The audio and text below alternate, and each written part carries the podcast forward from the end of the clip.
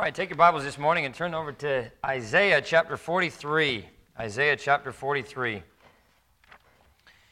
Pray for me as we go through the message that my voice will hold up. I don't usually have that issue, but I just between the messages that I preached this week and the, the weather and the changes and all that stuff, it, it got to me, and uh, I'm hanging on by a thread. So, Isaiah chapter 43. We're going to look at this passage this morning and look at a few verses in beginning in verse number one. The Bible says this But now, thus saith the Lord that created thee, O Jacob, and he that formed thee, O Israel, fear not, for I have redeemed thee. I have called thee by thy name, thou art mine. When thou passest through the waters, I will be with thee, and through the rivers, they shall not overflow thee. When thou walkest through the fire, thou shalt not be burned, neither shall the flame kindle upon thee. For I am the Lord thy God, the Holy One of Israel, thy Savior. I gave Egypt for thy ransom ransom, Ethiopia and Seba for thee. Since thou wast precious in my sight, thou hast been honorable, and I have loved thee. Therefore will I give men for thee and people for thy life. Fear not, for I am with thee. I will bring thy seed from the east and gather thee from the west. I will say to the north, Give up, and to the south, Keep not back. Bring my sons from far, and my daughters from the ends of the earth. Even every one that is called by my name, for I have created him for my glory. I have formed him Yea, I have made him. A Hindu merchant in India once asked a missionary that was over there, What do you put on your face to make it shine? Well, the missionary, obviously, he said, I don't put anything on my face. And this questioner started to lose patience with this missionary, and he said, Yes, you do. All of you who believe in Jesus, put something on your face. I've seen it. I've seen it in the towns of Agra and Surat, and even in the city of Bombay. And all of a sudden, the Christian that was talking to this man understood, and his face glowed even more. He said, Now I know what, I, now I know what you mean. And I'll tell you the secret. It's not something we put on the outside, it's something that we have on the inside. And that's Jesus Christ. It's a reflection of the light of God in our hearts. And I think far too many Christians today lack the shine of joy on their faces. So many of us believe that in order to be truly spiritual, you have to be, you have to be gloomy. You have to have the, uh, a sour look on your face, or you have, to, you know, you have to walk around as if you're in this great depression because I'm a Christian and I can't do anything. And no, we ought to have the joy of the Lord on our face. A lot of, a lot of the uh, troubles uh, in life we allow to happen, and the, uh, the, the personal misunderstandings, the different things that we go through, we allow that to undermine our joy. A lot of people, I think, have forgotten what God's done for them. But these, these verses are primarily written to the nation of Israel, obviously, but I believe that all the Bible is given to us, and whether it's, whether it's specifically for the nation of Israel and we can pull something from it or not, it's, it's up to us to pull it out of that passage. And that's what we're going to do this morning. But God's promising Israel that He's going to sustain them. He's promising them that He's going to deliver them. He's promising the, you know, delivery from their captivity, and ultimately that He's going to gather them together in His millennial kingdom when it's all said and done. And even though these verses were written from them, there's still some tremendous application here in Isaiah chapter 43 for you and me. So, in these verses, we come across certain reminders that are designed to teach us the truths about learning about our salvation, learning to enjoy our salvation. So, let's take a few minutes and, and, and consider some of these precious reminders that we find in Isaiah 43. Here's why we can enjoy our salvation. Let's pray and we'll look at it this morning. Father, we love you. Again, we thank you so much for the opportunity to be here this morning. God, I thank you for the opportunity we have to still open your word. I pray for this nation. God, I pray for, for, for our sin as a, as a nation as a whole. But God, I pray for the sin of the church. I pray that we confess and forsake them, that you have mercy upon us and to our God because he'll abundantly pardon. I pray that you'd help us to throw ourselves on your mercy.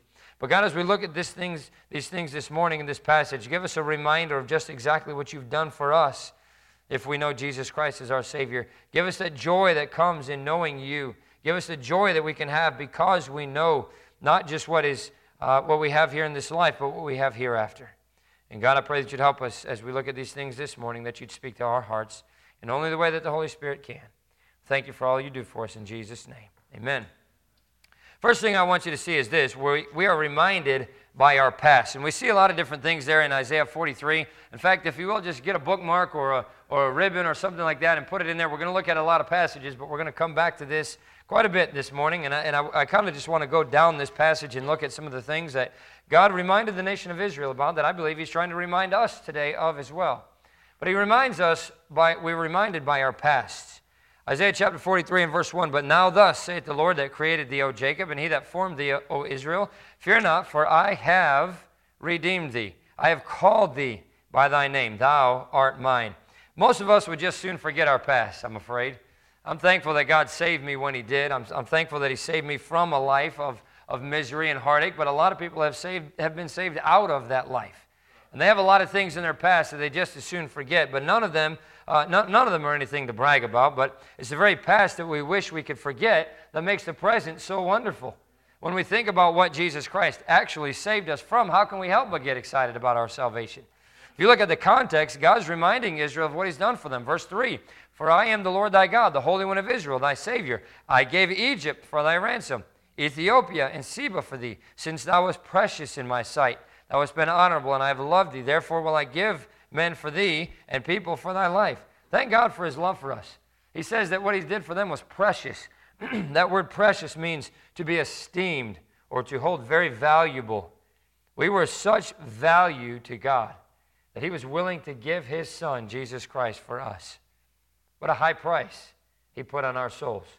John chapter 3 and verse 16 For God so loved the world that he gave his only begotten Son, that whosoever believeth in him should not perish but have everlasting life. I want you, I want you to notice here in this passage three great ministries that God's performed for every believer in the past. The first one is redemption. We see that. He says very clearly, I have redeemed thee. Think of the great price that he paid for Israel.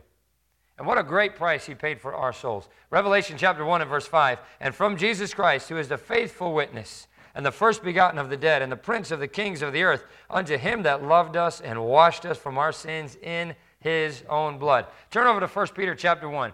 Again, keep your finger there in Isaiah 43. We're coming back. But 1 Peter chapter 1, again, a verse that I believe is pretty familiar to you. But we were saved because 2,000 years before we were even born, the Lord Jesus willingly died to save our souls.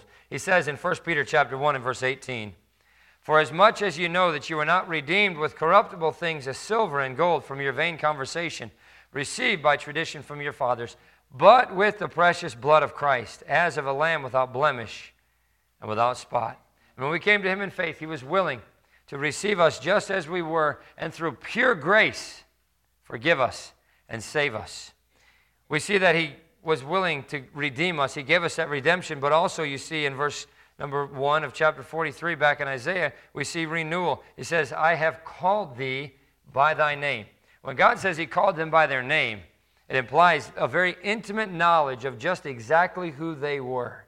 He knew them by name. Boy, it's something when somebody remembers your name, isn't it? You come in and, and you've seen somebody once, maybe even months ago, and you come back and they remember and they say, Hey, good to see you, and they call you by your name. That, that means something, doesn't it? It means that they were at least thinking about you, or at least they were paying attention to you when they saw you the first time, right? And that's exactly what God does for us. It also implies that He knows what we are now. When we became His, He changed our name. We became a Christian, right? A little Christ. He changes our name. When we came to meet Him, we experienced that renewal. Turn over to 2 Corinthians chapter 5, if you will.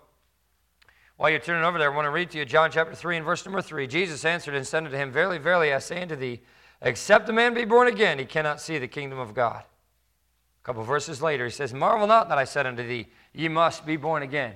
But he says this in 2 Corinthians chapter 5 and verse number 17, and I hope it sounds a little bit familiar to you because it's the verse we're memorizing for this month. Therefore, if any man be in Christ, he is a new creature.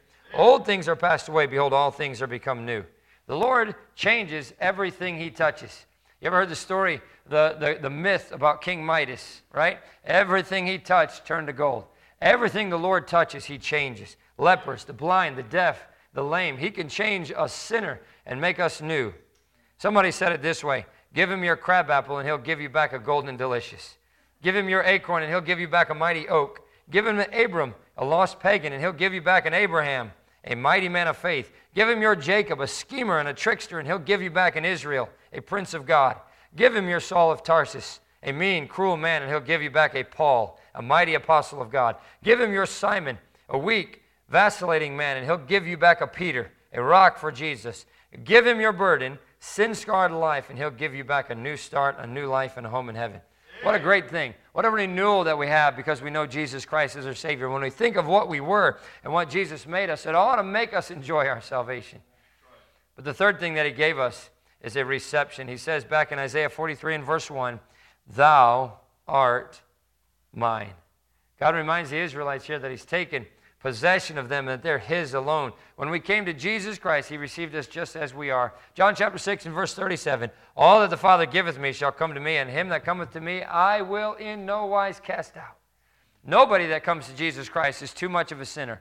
Nobody that comes to Jesus Christ is too far gone for him to save. I will in no wise cast out, he says, anybody that comes to Jesus Christ. And at that very moment of salvation, Jesus took possession of our lives, and now we belong to him. Well, there's lots of verses in the Bible that talk about this, but you can't lose your salvation once you come to know Jesus Christ as your Savior. If you could lose your salvation, number one, that means you're doing something to keep it, but it also means that Jesus Christ does not have the power to keep you. He has the power to keep us, and once we became His, we became His forever. 1 Corinthians chapter 6 and verse 20, For you are bought with a price. Therefore glorify God in your body and in your spirit, which are God's. By the way, nothing can ever change that status. 2 Timothy chapter 2 and verse 14, who gave himself for us, that he might redeem us from all iniquity and purify unto himself a peculiar people, zealous of good works. When we take a moment and look back at where he brought us from, it should encourage us, should give us great joy in our salvation. We're reminded by our past, but number two, in Isaiah chapter 3 and verse number 2, we, we are reminded by his provisions. Think about what God did for Israel in the wilderness.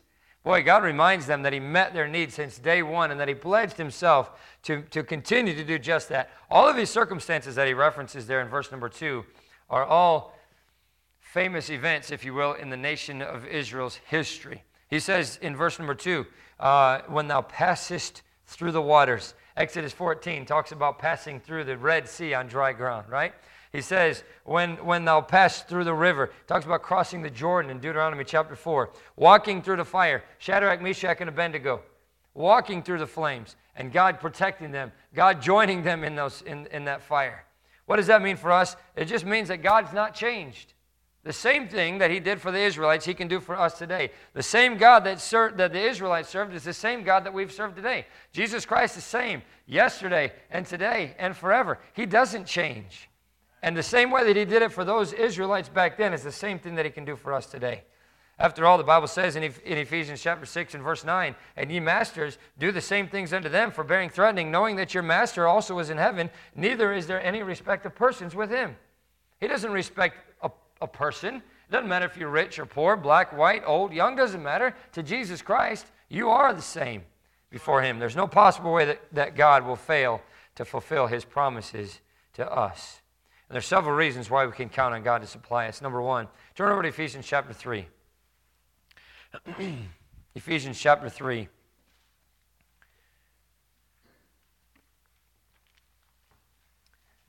Number one, he's able.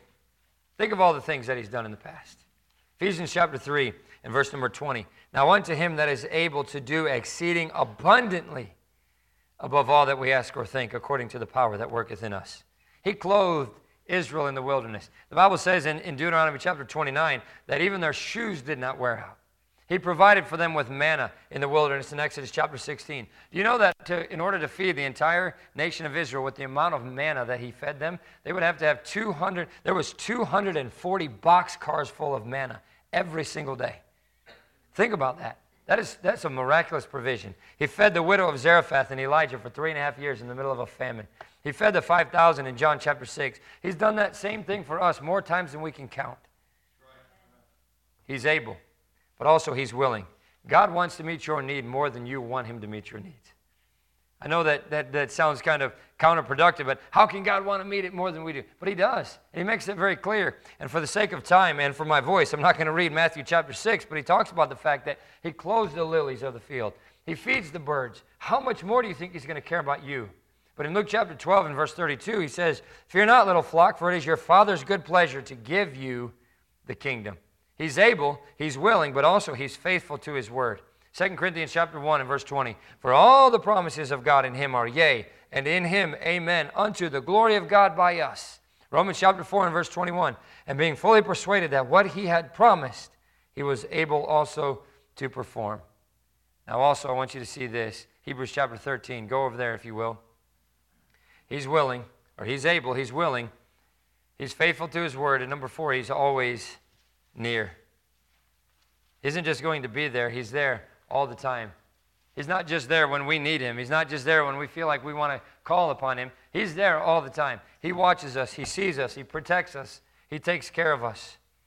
Matthew chapter 28 and verse 20, and lo, I am with you always, He says, even unto the end of the world. Hebrews chapter 13 and verse number 5. Let your conversation be without covetousness, and be content with such things as ye have. For he hath said, I will never leave thee nor forsake thee. Whatever the need, God stands ready, willing, and able to take care of that situation. We should be able to enjoy our salvation. We can when we learn to leave the worrying to Him. Boy, we spend so much of our time worrying about what's going to happen, what's going to be this, what's going to be that. How, what's this world going to look like in 10 years? I don't know what the world's going to look like in 10 years. If it continues in the direction that it's going, it's probably not going to be good. But why do we have to worry about it? We don't need to worry about tomorrow. God's already there. He's already seen it. He knows what it's going to look like. He's already promised that He's going to protect us. He's already promised that He's going to provide for us. He's always already promised that He's going to, that he's going to be there for us. What do we have to worry about? Notice what the Lord says back in Isaiah chapter 43 and verse number 2. When thou passest through, when thou walkest through, to me, that gives an indication that these trials, the battles, the problems in life, they're just temporary. We're going through them, right? If you go through a tunnel, you don't get halfway there and stop, never come out, right? When you pass through those things, it's, it means that you're only going to be there for a little while, and you're going to come out on the other side. Boy, one day there's going to, all, all, all of this is going to pass away, the trouble and, and, and the trials and all of this stuff. They're not going to be able to trouble the saints of God anymore. Revelation 21, verse 4 God shall wipe away all tears from their eyes. And there shall be no more death, neither sorrow nor crying, neither shall there be any more pain, for the former things are passed away. What a, what a great day that's going to be when we get to see Jesus, right? That's not what we're talking about this morning, but he could come back at any time, and I sure hope that he does. But when he comes back, all of these things that we're dealing with now are not going to sound like anything. They're not going to be anything. And boy, when you start to compare your problems with, with some of the problems of those, especially in Afghanistan right now, what those Christians are going through, the martyrs, and, and those that are being killed for their faith in Jesus Christ. Boy, our petty little problems seem just like that, right? Pretty petty. We, we complain about, oh, it's too hot, or it's too cold, or it's, not, it's too wet, or it's too dry, or I can't do this, or I can't do that. Boy, when, when you consider the fact that there are Christians all over this world that are dying for their faith, our problems seem awful petty. And besides that, one of these days we're going to be with Jesus Christ, and all of those things are going to be passed away. He's going to wipe it all away. We're reminded by our past, but we're also reminded by his provisions. And lastly, back over in Isaiah chapter 53 and verse number 5, we're reminded by his promises. Verse number 5, the Bible says this Fear not, for I am with thee. I'll bring thy seed from the east and gather thee from the west. I will say to the north, Give up, and to the south, Keep not back. Bring my sons from far and my daughters from the ends of the earth. Even every one that is called by my name, for I have created him for my glory.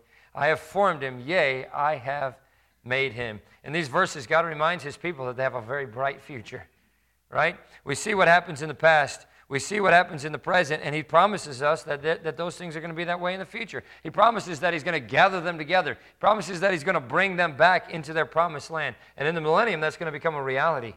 But Israel will again rest in peace, and those chosen people of God will have that land again for their own. What a day that's going to be for them. But these verses, even though they're speaking primarily about Israel, uh, there's an application for you and me again here. We live under the hope of his promises. Turn over to 1 Corinthians chapter 15. I want to remind you of a couple things and then we'll be done. Boy, there's going to be a gathering. One day, Jesus Christ is going to return in the clouds. He's going to receive us up into glory. What a day that's going to be. All those that have gone on before us, we're going to see him again. All the things that we go through in this life are going to be done. The temptation, the devil's going to be defeated. All of those things are going to be gone, and we're going to meet Jesus Christ in the air. What a tremendous day that's going to be. But 1 Corinthians chapter 15 and verse 51 Behold, I show you a mystery. We shall not all sleep, but we shall all be changed in a moment, in the twinkling of an eye, at the last trump. For the trumpet shall sound, and the dead shall be raised incorruptible, and we shall be changed. John chapter 14 and verse 1 Let not your heart be troubled. You believe in God, believe also in me. In my Father's house are many mansions. If it were not so, I would have told you. I go to prepare a place for you. And if I go to prepare a place for you, I will come again and receive you unto myself, that where I am, there you may be also. He's coming back for us, but He's preparing a place for us now. And His promises are promises that are never going to be given up. Some of you may remember the name Harold Camping. He was an evangelist that made millions of dollars predicting the day that Jesus Christ was going to come back. And of course, that day came and went, and no Jesus. And so he modified his, his date, and of course, he, he predicted May of 2011. He had predicted originally 1994. I guess if you put it out far enough, then maybe you'll be dead by that time, or maybe you'll get lucky and Jesus Christ will come back in that time. Either way, you've made your millions off of it. But he said May 2011, Jesus Christ was going to come back. When that came and went, he predicted October of 2011. He was just a little bit off in his calculations, he said, and actually it's October. He's coming back in October. Well, that came and went, obviously, without Christ coming back. And so he ended up coming back, and he said later that he was sorry for his predictions. He said that, that they were foolish and sinful because of what the Bible says in Matthew chapter 24 and verse number 36. But of that day and hour knoweth no man, no, not the angels in heaven, but my Father only. One day, a day that's known only to the omniscience of God, He's going to come back for us. And boy, I sure hope you're ready for that day. If you don't know Jesus Christ as your Savior, you're not prepared for the day that Jesus Christ is going to come back. If you don't know Jesus Christ as your Savior and He shows up, you're going to end up being one of the ones that's left behind. And I can't imagine, man, spending years and years and years in church, spending hours and hours and hours of your life listening to messages, and then the rapture happens, and just about everybody in the auditorium is gone, and you're left sitting there knowing exactly what's taking place. Could you imagine the feeling that's going to wash over you? Well, I'm just afraid of what people are going to think of me if I walk forward and say that I've never been saved. And imagine what you're going to think when you're sitting there alone. And it's too late because Jesus Christ already came back and you missed it. There is no embarrassment. There is no, uh, there is no, there's nothing that should keep you from coming to know Jesus Christ as your Savior. And I can promise you this it doesn't matter if you've been here for five days or five years or 50 years. If you've been sitting in church all the time and don't know Jesus Christ as your Savior, I can guarantee you that the moment you step out of your seat and you walk forward and you come down here and get somebody to take a Bible and show you how you can know for sure that you're going to go to heaven, this entire auditorium will be rejoicing with you. Oh, yeah. Nobody's going to be making fun of you saying, What took you so long? Nobody's going to be laughing at you saying, Wow, I can't believe he wasn't saved. No, we'll be rejoicing with you the fact that you know for sure that you're going to heaven when you die. But one day, Jesus Christ is going to come again, and all his people are going to be leaving this world to spend an eternity with him in heaven. We have the promise that there will be gathering, that there will be a gathering. But number two, we have a promise that there will be glory. Turn over to Revelation chapter 21. Verse 7 of Isaiah 43 reminds us that God's purpose in the creation of man and again in his redemption of man is to bring glory to himself. But one of those ways that God brings glory to himself is by bringing us to glory. Boy, only, there's only one person that has the power and the ability to do that, and that's God himself. Oh, you show up in heaven. It's not because of something that you did, it's because of something that he did. And he's the only one that has the power to do that. We're heaven bound. The Bible says in Revelation 21 and verse 4 And God shall wipe away all tears from their eyes. And there shall be no more death, neither sorrow nor crying, neither shall there be any more pain, for the former things are passed away. There's going to be glory. We're going to get that glorified body. All those things that we have the pain, the death, the sickness it's all going to be gone. And we're going to have that glorified body, and it's going to bring glory to Jesus Christ. 1 John chapter 3, you're pretty close to that. If you will, turn back a couple verses and look at this. 1 John chapter 3 and verse number 1. Behold, what manner of love the Father hath bestowed upon us, that we should be called the sons of God. Therefore the world knoweth, knoweth us not, because it knew him not. Beloved, now are we the sons of God, and it doth not yet appear what we shall be, but we know that when he shall appear, we shall be like him, for we shall see him as he is. Boy, we're going to be glorified. And our glorified bodies are going to bring glory to Jesus Christ. Our glorified bodies are going to bring glory to God. What a day that's going to be. And that's a promise that we have in His Word that there's going to be a gathering, but there's also going to be glory. Heaven is that city, and according to the Bible, it's transparent in its appearance. There's streets of gold, there's rubies, there's sapphires, there's gates of pearl. I can imagine what heaven's going to be like. And boy, I'll tell you, when we start wanting the world and we start wanting to live here more than we want to live there, it's because we have such a small view of what heaven really is going to be like. We have such a small view of the majesty of God. And I don't want to die, but boy, you can't threaten me with heaven. I'm looking forward to going. And when I get there, boy, I'm telling you what, we're going to enjoy every minute of it. Add to that the brilliance of all the things that we see, the glorified bodies of those who are redeemed. God's going to glorify himself in us. We shall see him. We shall be with him forever, the Bible says. According to Revelation, heaven's a beautiful place. But heaven will be about the praise and worship of the King. Are you ready for that promise to become a reality? I hope so, because it's not going to be long now. God saved us in the past. If you know Jesus Christ as your Savior, boy, you have a, you have a glorious thing that happened to you. And I know sometimes we don't want to dwell on the past, and, and you shouldn't be dwelling on the past, but when you think back of what you were and what God made out of you when you accepted Him as your Savior, He changed your life. He changed you completely. He made you into something new. What a tremendous thing that is. And boy, it doesn't matter if you've been saved for five years or 50 years, it's something that ought to get you excited about what Jesus Christ has done for you. We got to learn to remind ourselves to joy in our salvation. Not only did He save us in the past, He provides for us in the present. I've been young, and now I am old, the psalmist says. Yet have I not seen the righteous forsaken, nor a seed begging bread. God provides for us. His promises are present, but then He also has a beautiful plan for us in the future. Turn over to Luke chapter 10, and we'll be done. We think about all these things. Don't you think we ought to be enjoying our salvation just a little bit more than we are? Most of the time, we just get something that's old to us. Most of the time, we just get something that we're glad we have and thankful for. We don't really joy in our salvation. When I look around me, when I look behind me, when I look ahead at what's coming, I see a lot of reasons to joy in the Christian life. So let's get on with the business of enjoying this wonderful thing called salvation that God has so graciously given to those who know Him as their Savior If you're saved, you have one reason to praise, worship, and joy and rejoice that can never be taken away from you. Luke chapter 10 and verse number 20. Notwithstanding, in this rejoice not that the spirits are subject unto you, but rather rejoice because your names are written in heaven.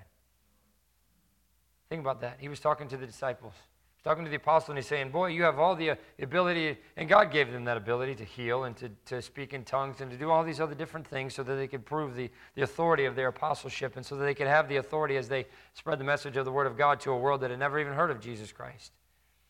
But he said, Don't, don't, don't be rejoicing in those things. Those, those things are not special compared to the fact that your name is written in the book of life. In this rejoice not the spirits are subject unto you, but rather rejoice because your names are written in heaven. Are you enjoying your salvation today? I'll tell you this if you're really joying in your salvation, you're going to share it with other people. You're going to share it with as many people as you can possibly get within the sound of your voice. You're not going to be ashamed of the message of the gospel of Jesus Christ. You're not going to be embarrassed to go talk about it to other people. You joy in your salvation, you're going to want as many other people to go there with you as you can. Well, there's two options when we get to heaven. We're going to stand there in heaven, and the Bible says that God shall wipe away all the tears from their eyes. I believe that there will be tears in heaven until the day that He wipes away those tears. Which means this I believe we're going to see those that are condemned to spend an eternity in hell because we did not take the opportunity to share the message of the gospel with them. So we're either going to be standing there in heaven with tears in our eyes because we didn't share the message of the gospel with those who are condemned to spend an eternity in hell, or we're going to be standing there rejoicing because we got a whole crowd of people around us Amen. that we brought with us. Amen. If you're joying in your salvation, you'll let others know about it. Amen. I hope you're joying in your salvation today. Let's pray. Father, we love you and we thank you so much for how good you are to us. Well, what a tremendous, wonderful thing it is that you died on the cross to save us and that we have the opportunity to accept you as our Savior. I do pray if there is somebody in here, whether they've been in church their entire life, whether they are counting on all kinds of different things, whether it be baptism or, or their good works or whatever it is. God, there's so many things that we put our faith and trust and hope in. But unless it's in Jesus Christ and in Jesus Christ alone, there is no salvation. And God, I do pray that if there is anybody in here this morning that does not know for sure that they're on their way to heaven, that before they walk out of this place this morning, they'll get that settled. But for those of us who do, those of us who have accepted Jesus Christ as our Savior, I pray that you'd help us to get, a, get on with this business of enjoying what we have in you and using that joy to share it with other people. And God, I pray that if, if there's anybody in here that's lost that joy of their salvation, anybody that hasn't been busy witnessing for you, anybody that hasn't been busy living for you, pray that you'd help them to get the joy of that salvation back. They might use that to go on and do more for you with time that we have left. Thank you for all that you do for us in Jesus' name. If you would, stand at your seats with your heads bowed and your eyes closed. I think for the most part, this is an encouraging message rather than a convicting message, but perhaps the Holy Spirit convicted you about something that you're not doing in your life.